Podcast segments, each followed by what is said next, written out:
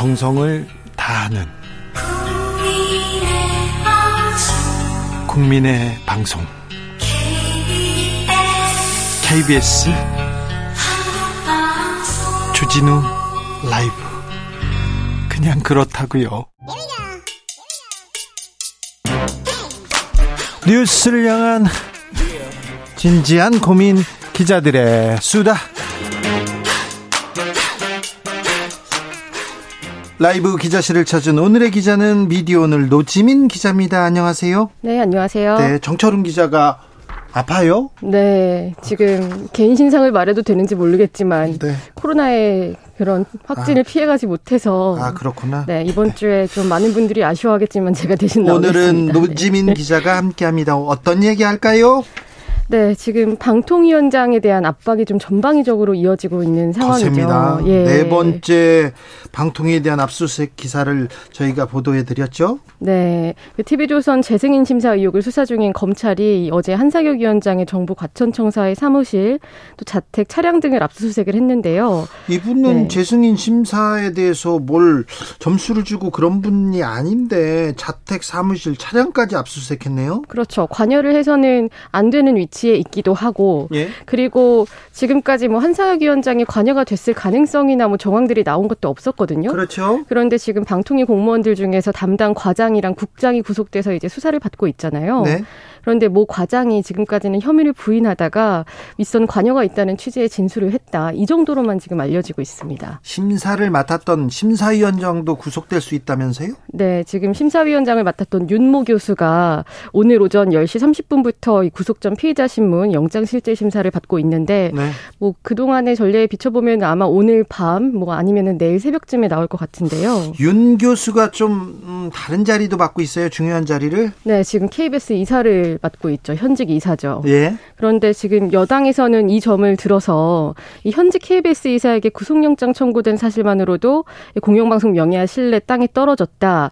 방통위가 비위 의혹 KBS 이사를 해임하라 이렇게 입장을 또 냈습니다. 검사들 그러니까 검찰에서 영장 치고 여당 국민의힘에서 바로 또 이렇게 성명서 나오고 조금 네 그, 근데 지금 뭐 방금 말씀하신 것처럼 영장을 치기만 한 상태인 거잖아요. 예. 뭐 혐의가 입증된 것도 아니고 검찰이 이렇게 혐의를 묻고 있다 이렇게 얘기하는데 다시 한번 말씀드리지만 검찰이 혐의를 물어가지고 저한테 수십 번 기소를 했습니다. 저한테 구속영장도 청구했고요. 그런데 저는 네 다 무죄 받았어요. 그래서 검찰의 주장이 허위였다. 그래서 손해배상을 받기도 했었습니다. 그러니까 검찰의 주장입니다. 그런데요. TV 조선 재승인 심사가 무슨 문제가 있었나요? 지금도 좀 난항입니까? 지금은 이제 심사가 제대로 이루어질 수 있을까라는 이런 물음표가 있는 상황인 아, 거죠. 아, 그렇죠. 점수 주다가 이거 네. 어 다시 검찰 조사 받으면 어떻게 이런 생각할 거 아니에요? 그렇죠. 지금까지 이렇게 수사가 강경 일변도로 가는 상황에서 올해 4월까지로 이 조건부 재승인 유효 기간이 끝나거든요. 네. 근데 지금 이렇게 심사위원들 대상으로 압수수색이 이루어지다 보니까 뭐 아, 소환 조사라든가 이런 구속영장이 나오다 보니까 네. 학자적인 양심을 침해한다 이러면서 학계에서 일부는 우리가 심사위원 참여를 안 하겠다 추천 거부하겠다고 밝혀놨어요. 예. 그래서 실제로 지금 언론정보학회 같은 경우에는 추천 거부를 했고 또 한 언론 시민 단체에서도 추천 제안을 받았는데 거부했다 이렇게 알려지고 있고요.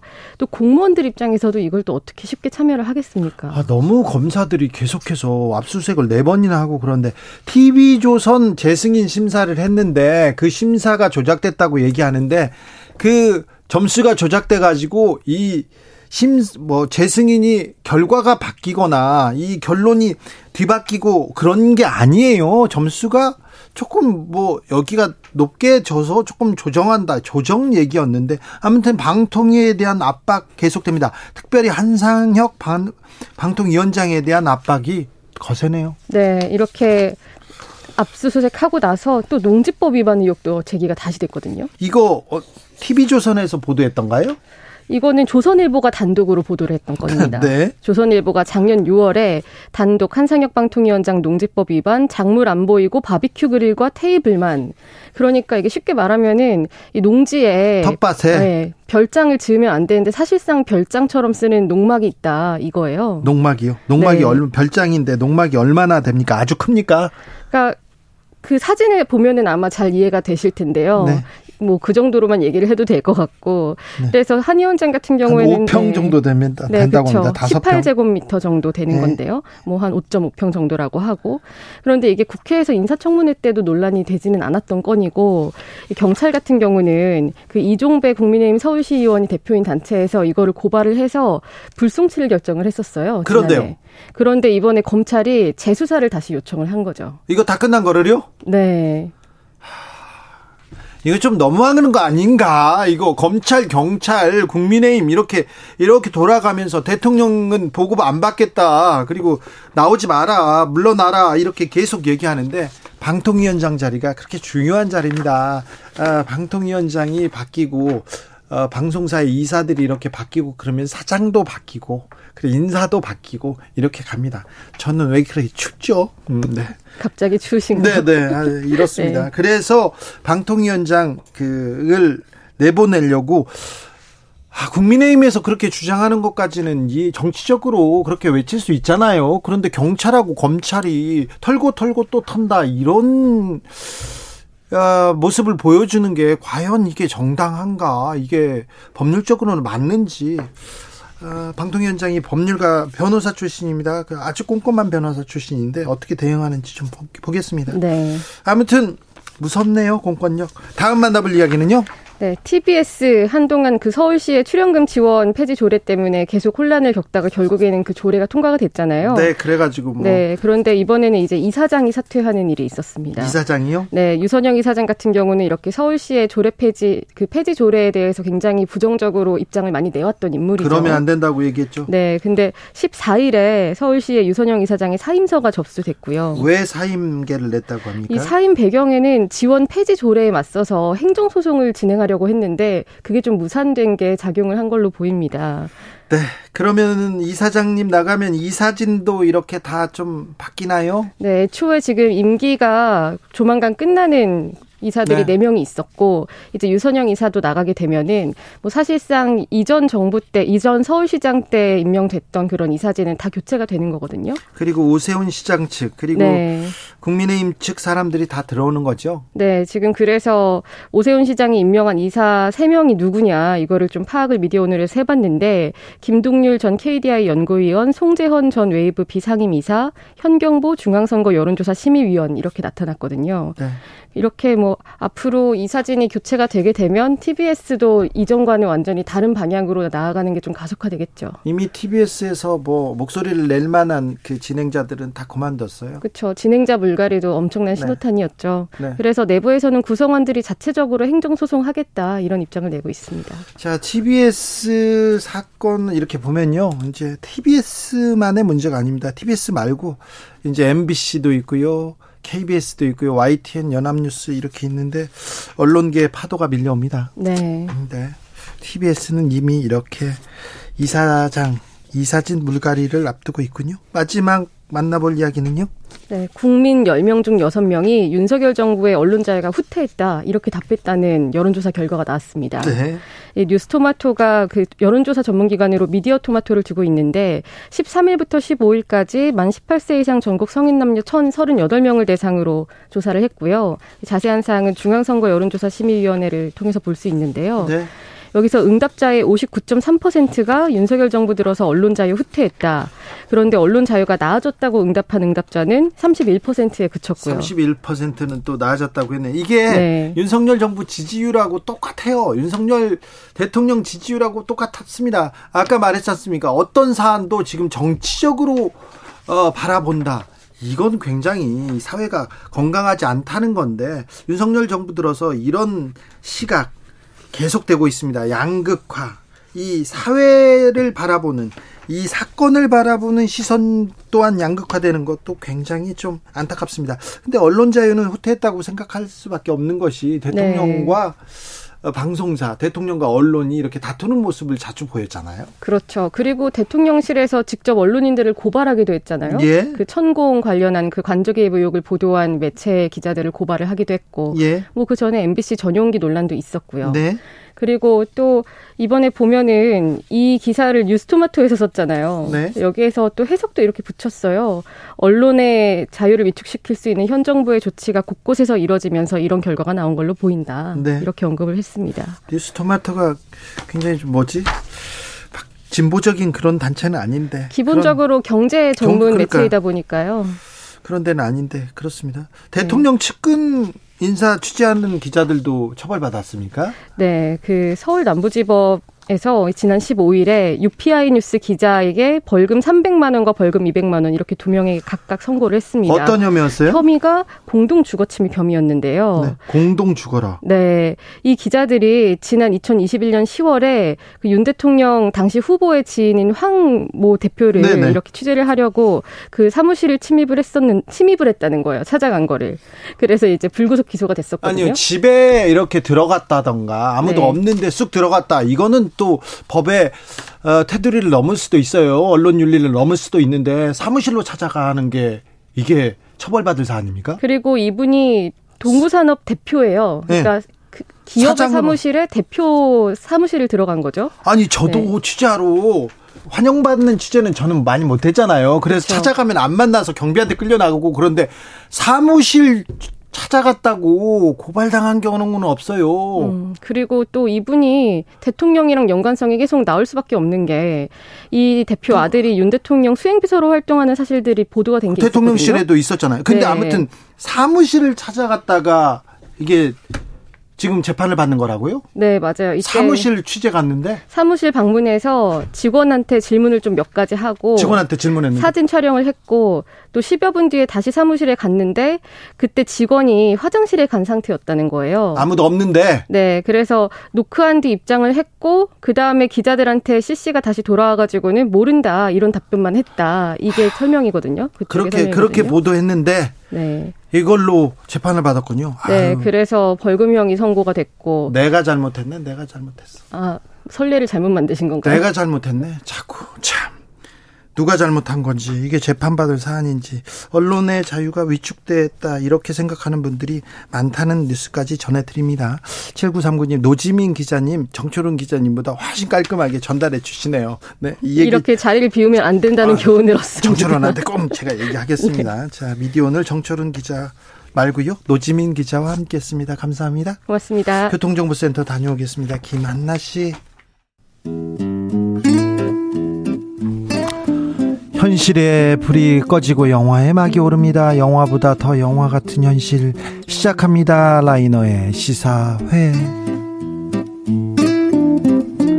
영화 전문 유튜버 라이너 어서 오세요. 네, 안녕하세요. 네. 오늘은 어떤 이야기 해볼까요? 네, 지금 2월인데요. 네. 2월이라 그런지 영화관이 약간은 소강 상태입니다. 지금 뭐, 뭐, 뭐 흥행 가도를 달린다 그런 영화는 보이지 않습니다. 네, 그렇습니다. 뭐 다음 소위 같은 좋은 작품이 나오기도 했는데요. 다음 소위. 네, 대신 이제 앤트맨과 와스프, 퀀텀매니아라는 마블 영화가 개봉하기도 했는데 이 팬들의 기대에도 불구하고 네. 아쉬운 평가를 받고 있습니다. 네. 이런 상황에서 영화관에서는 아주 오래된 명작이 하나 재개봉을 했는데요. 네. 바로 제임스 카메론의 대작이죠. 네. 타이타닉입니다. 아, 타이타닉. 타이타닉 진짜 한 시대를 진짜 풍미했던 작품입니다. 그렇습니다. 이 타이타닉 압도적이었어요. 압도적이었죠. 압도적인 인기. 그리고 세계 시장에서의 성적이 너무나도 대단했기 때문에 네. 저는 그 다른 영화들이랑 격이 달랐었거든요. 네. 그때 흥행이. 음. 혼자서 이제 20억 달러의 벽을 아무도 못 깰 거라고 생각했는데 네. 그걸 깨버렸으니까요. 아무튼 제작비도 엄청나게 투입했다가 투입했다 다시 찍고 다시 찍고 결국은 그 타이타닉 호를 만들었다 가라앉혔잖아요. 그렇습니다. 이 타이타닉 찍을 때만 해도 너무 많은 비용이 드는 거 아니냐. 그렇죠. 그리고 이런 영화가 되겠느냐. 뭐 예. 온갖 얘기가 다 있었는데 제임스 카메론 감독은 모두의 입을 조용하게 만들었습니다. 그렇죠. 저도 이 영화를 처음 봤을 때 기억이 나는데요. 그 엄청 길어요. 네, 그때만 엄청 길었는데 그때만 해도 이렇게 아직은 멀티플렉스 시대가 오기 전이었어 가지고 저는 아주 오래된 영화관, 네. 예, 단관 영화관인데 거기가 일제 강점기 때 지어진 영화관이었는데요. 이렇게 비가 새더라고요. 아 그래요? 비가 새서 앞에 막 물이 떨어지고 있고 제가 그 어머니하고 같이 봤습니다. 저 단성사였습니까? 아, 단성사는 아니었는데. 피카디리? 그런, 그런 오래된 영화가 저도 피카디리 극장에서 봤어요. 물이 이렇게 새는, 이, 마침 타이타닉인데. 네. 물이, 비가 와서 물이 새고 있는 영화관에서. 이게 4D네. 그렇습니다. 그렇게 영화를 봤던 기억이 나는데요. 네. 예, 아무튼, 그때만 해도 타이타닉의 기록이 영원히 깨지지 않을 것 같았는데. 네. 예, 제임스 카메론 감독이 아바타를 가져오면서. 자기가 깨져. 예, 깨뜨렸습니다. 네. 이 타이타닉호의 특징이라고 한다면 이 압도적인 스케일 의 화면, 장엄한 연출, 그리고 잭과 로즈의 아름다운 사랑 이야기 아, 이렇게 아, 레오날도 디카프리오, 아, 케이트 윈슬렛. 뭐 이제 네. 안 그래도 스타였는데 네. 이 작품으로 그냥 뭐 하늘 높이 올라가죠. 그렇죠. 그 전에도 이제 워낙 잘생겼기 때문에 꽃미남으로 알려져 있었는데 이때 이후로는 이제 뭐 연기도 뭐 그렇습니다. 네, 뭐 케이트 윈슬렛도 그랬고요. 셀린 네. 디온의 주제가 역시 전 세계적인 히트를 쳤고요. 네. 그런 작품이었 정말 대단한 작품이었습니다. 네. 이 둘 간의 이 호흡 아직도 둘 간의 우정은 계속돼. 처음에는 둘이 사랑했죠. 둘이 영화 찍을 때는 같이 사귀었죠. 네, 그랬다는 이야기도 들었었는데요. 네. 근데 네. 말안 듣는 레오나르도 디카프리오를 케이트 윈슬릿이 계속해서 이렇게 다독이면서 영화를 찍었다고 하는 그런 내용이 있습니다. 네. 영화 속으로 들어가 보겠습니다.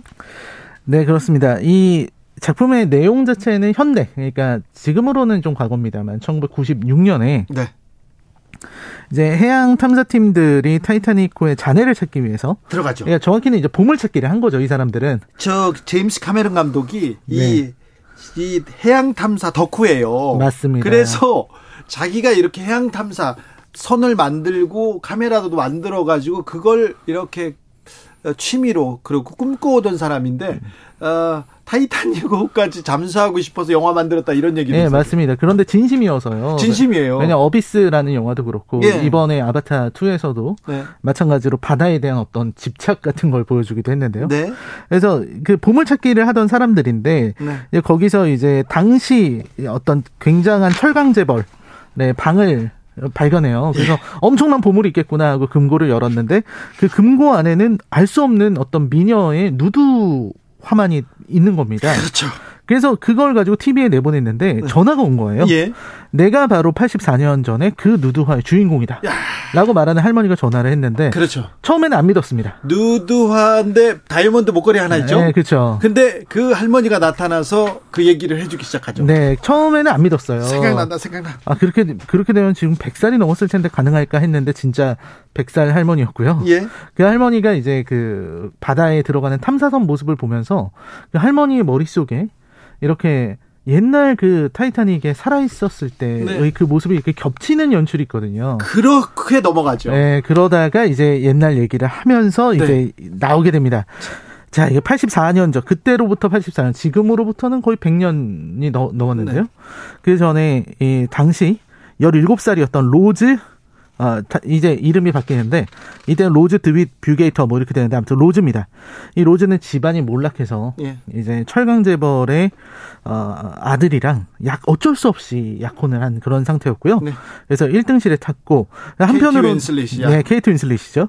그리고 한편으로는 이제 포커판에서 배가 떠나기 직전에 그 앞에 포커판이 열렸고요. 네. 거기서는 이 타이타닉호의 3등실 그 티켓을 놓, 걸고서 도박을 하는 무리가 있었습니다. 예. 거기에서 이제 잭 도슨, 네. 어, 레오나르도 디카프리오가 친구랑 같이 도박을 해. 도박을 하다가 이제 풀하우스로 네. 승리를 거머쥐고 마지막에 네.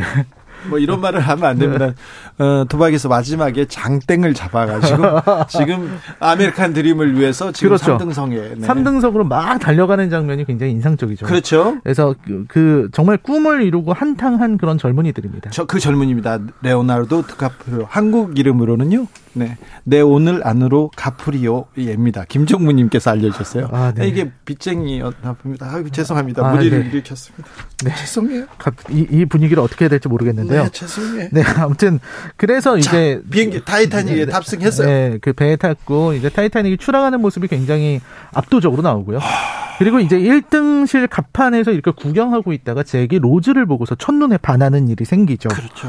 네. 첫눈에 반했어요. 첫눈에 반해서 이렇게 대화를 나누, 나누려고 했었는데 이제 다른 남자가 부르니까 가는 모습을 봤고요. 예. 그날 밤에 갑판 벤치에서 이제 하늘의 별을 보면서 잭이 이렇게 누워 있는데 네. 로즈가 밤늦게 나와서 그렇죠. 이제 자신의 처지를 비관해서 네. 그 선미 난간에서 떨어지려고 한 겁니다. 이거 손 벌리고 있는 거 그거 아니에요? 아, 직 그 전이에요. 아, 그 전이에요? 아, 그 전이에요. 아직은 이제 극단적인 선택을 하려고. 아, 그렇죠. 뛰어내리려고 하니까. 하는데 이제 잭이 이제 가서 말려서. 아, 맞다. 네, 목숨을 구해주게 되죠. 그렇죠. 그리고 이제 설득하고서 그것 때문에 이제 로즈의 초대로 식사를 하러 가고. 네. 상류층들 식사니까 식사 예절을 몰랐는데 예. 거기 있었던 분 한 분이 이제 자기 아들 옷도 빌려주고 이래가지고 예. 거기서 이제 둘이 친해지는 거죠. 아, 뭐, 네. 로즈는 이제 아무래도 집안 문제 때문에 네. 세장 안에 갇혀 있는 그런 신세인데 네. 아주 자유로운 이 잭의 모습에 어, 점차 매력을 느끼게 되는 아주 그렇죠. 전형적인 전개입니다. 그 그렇죠. 네, 네, 어디에서나 볼 법한 그런 그렇습니다. 얘기인데 네. 근데 그 얘기를 그렇게 또 영화적으로 잘 풀었어요. 아름답게 풀었어요. 그러니까 이게 되게 클래식한 맛이 있는 그런 사랑 이야기인데요. 네. 그래서 두 사람이 이제 사랑을 이제 품게 되고 네. 근데 이제 둘이 이제 시간을 보내고 데이트하는 거를 한번 걸려요. 네.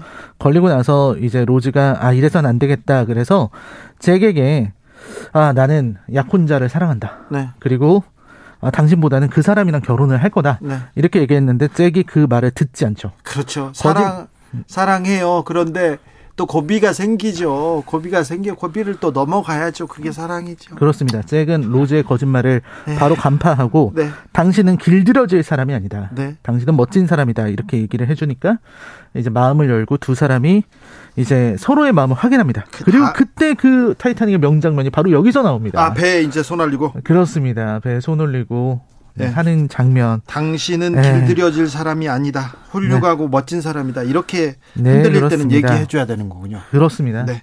그리고는 이제 타이타닉의 명장면을 찍고 네. 그리고 또 또 아름다운 장면이 있잖아요. 아, 그렇습니다. 그렇죠. 굉장히 아름다운 장면이 연속으로 나오는데요. 네. 아, 일단 그 명장면이 나온 다음에 네. 자신 자신 이 제게 원래 그림을 잘 그리니까 그걸 깨닫고 일단 자기 그림을 그려달라고 해요. 네. 그러면서 누드화를 그려달라고 합니다. 그렇죠. 그때 그 그림이 나온 거예요. 보석. 그래, 보석. 결혼 예물로 받은 보석이거든요. 네.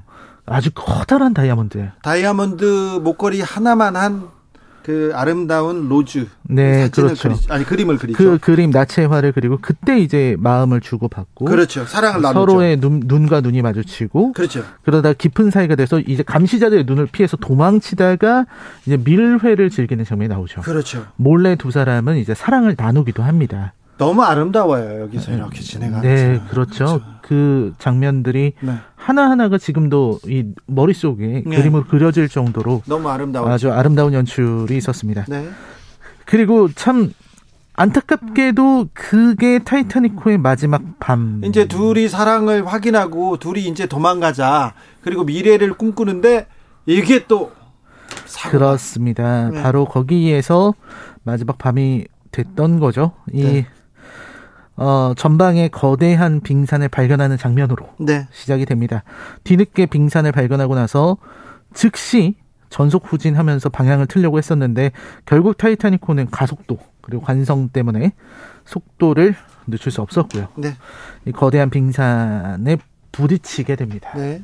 그러면서 이제 배에 물이 들어오는 그 장면이 쫙 나오기 시작해요. 그 다음 장면부터도 아름답습니다. 선장과 갑판장들 네. 제일 먼저 탈출하지 않았고요. 그리고 그렇죠. 귀족이라는 사람들 또 어른이라는 사람들은 다 아녀자들 먼저 이렇게 대피시키고 그렇습니다. 피하게 만들려고 또 품위 있게 죽어가는 모습 이런 음. 모습 많은 감동을 줬어요. 그러니까 그 감동적인 장면들이 아까 말씀하신 것처럼 선원들 모두의 아주 책임 있는 모습들. 네. 그리고 이제 어, 생존율을 이렇게 나온 게 있는데요. 네. 보면은 여성과 아이들의 그리고 노인의 생존율은 매우 높고 오케이. 그리고 이제 아무래도 젊은 남성들 이런 분들의 생존율이 아주 낮은 그런 모습을 보였습니다.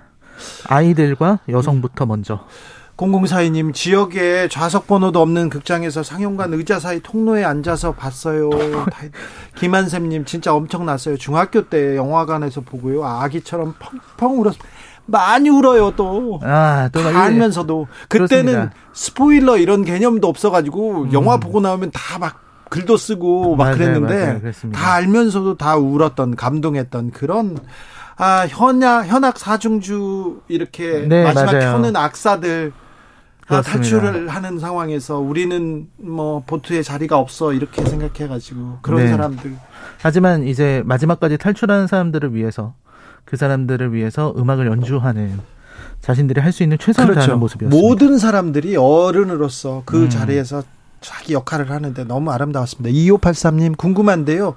기억에 마지막 장면 할머니가 꿈을 꾸는 것으로 끝나는 것 같은데 혹시 그때 할머니가 주, 죽습니까? 이걸 죽음을 암시합니까? 물어봅니다. 어, 저는 뭐 죽음을 암시한다고까지는 생각하지 않았습니다. 네. 그냥 다시 어. 사랑의 회상으로 이렇게 돌아가는 거 아닐까요? 그런 그, 생각도 네, 해봅니다. 그냥 그때 제게 모습을 생각하면서 네.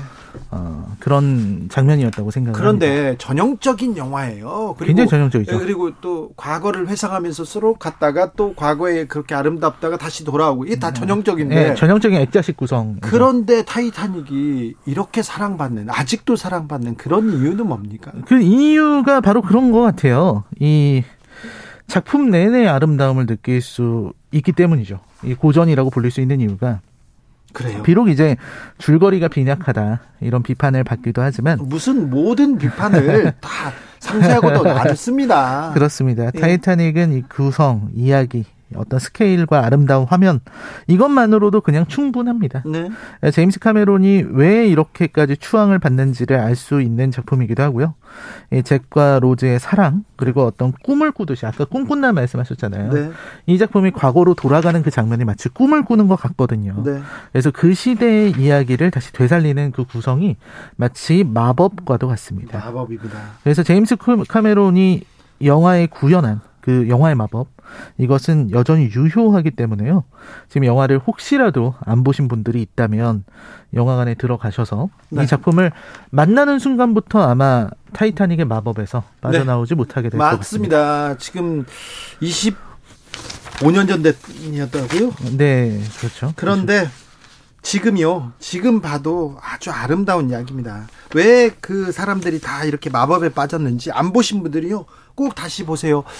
1514님, 첫, 남편과 첫 데이트 할 때 본 영화였습니다. 아. 남편과 첫 데이트를 타이타닉으로 했다면 성공 가능성이 매우 높습니다. 금성무님, 나랑 타이타닉 같이 봤던 그 여친, 지금 다른 여자의 다른 남자의 아내라는. 네. 금성무님 알았어. 굳이 그렇게 얘기를. 네. 최지영님 목걸이 떨어뜨릴 때 너무 아까웠어요. 다 아까워했어요. 거기 어디야? 내가 들어갈게. 그런 얘기했죠. 그렇죠. 아, 7310님, 저는요, 아내랑 이렇게 배 타고 갈 때 타이타닉 회상하면서 두 팔 벌리고 사진 찍었어요. 그때 배에서 다 찍었고요. 그리고 뭐, 어디 암자, 어디 뭐, 절벽에서 다 그렇게 찍었어요. 그렇습니다. 네. 근데 되게 촌스럽게 기억될 거리요. 네. 아, 로지가, 로지가 제게게, 제게게, 아, 이거 안 돼. 우리 어려워. 이렇게. 우리 사랑은 불가능해 하면서 당, 얘기할 때 잭이 당신은 길들여질 사람이 아니야. 훌륭하고 멋진 사람이야 하면서 그녀의 마음을 이렇게 치유하고 갈망을 일깨워 줬습니다. 그 얘기를 또 드리겠습니다. 타이타닉에 한번 빠져 보실렵니까? 한번 다시 보시면 그때로 돌아갈 거예요. 그렇습니다. 영화가 저는 네. 힘이고 또 타이타닉의 힘이 아닌가 생각합니다. 그렇죠. 네. 오늘 뭐 우리 함께한 청취자들 타이타닉에 벌써 빠져가지고 네 옛날 여자 찾고 뭐 남자 찾고 그러고 있습니다. 네. 네. 네. 오늘의 시사회 작품은 타이타닉이었습니다. 라이너 감사합니다. 네, 감사합니다. 네. 왜 이렇게 추억에 불을 지르는 거예요? 응? 저 그런 이유가 뭐야? 어? 아니, 추억하고 싶을 때가 있으니까요. 그래요? 네. 추억을 먹고 사는 거죠. 네. 기억하시죠? 셀린 디온입니다. My Heart Will Go On 들으면서 아, 라이너 보내드리고요. 주진우 라이브도 여기서 인사드립니다. 저는 내일 오후 5시 5분에 주진우 라이브 스페셜로 돌아오겠습니다. 지금까지 주진우였습니다.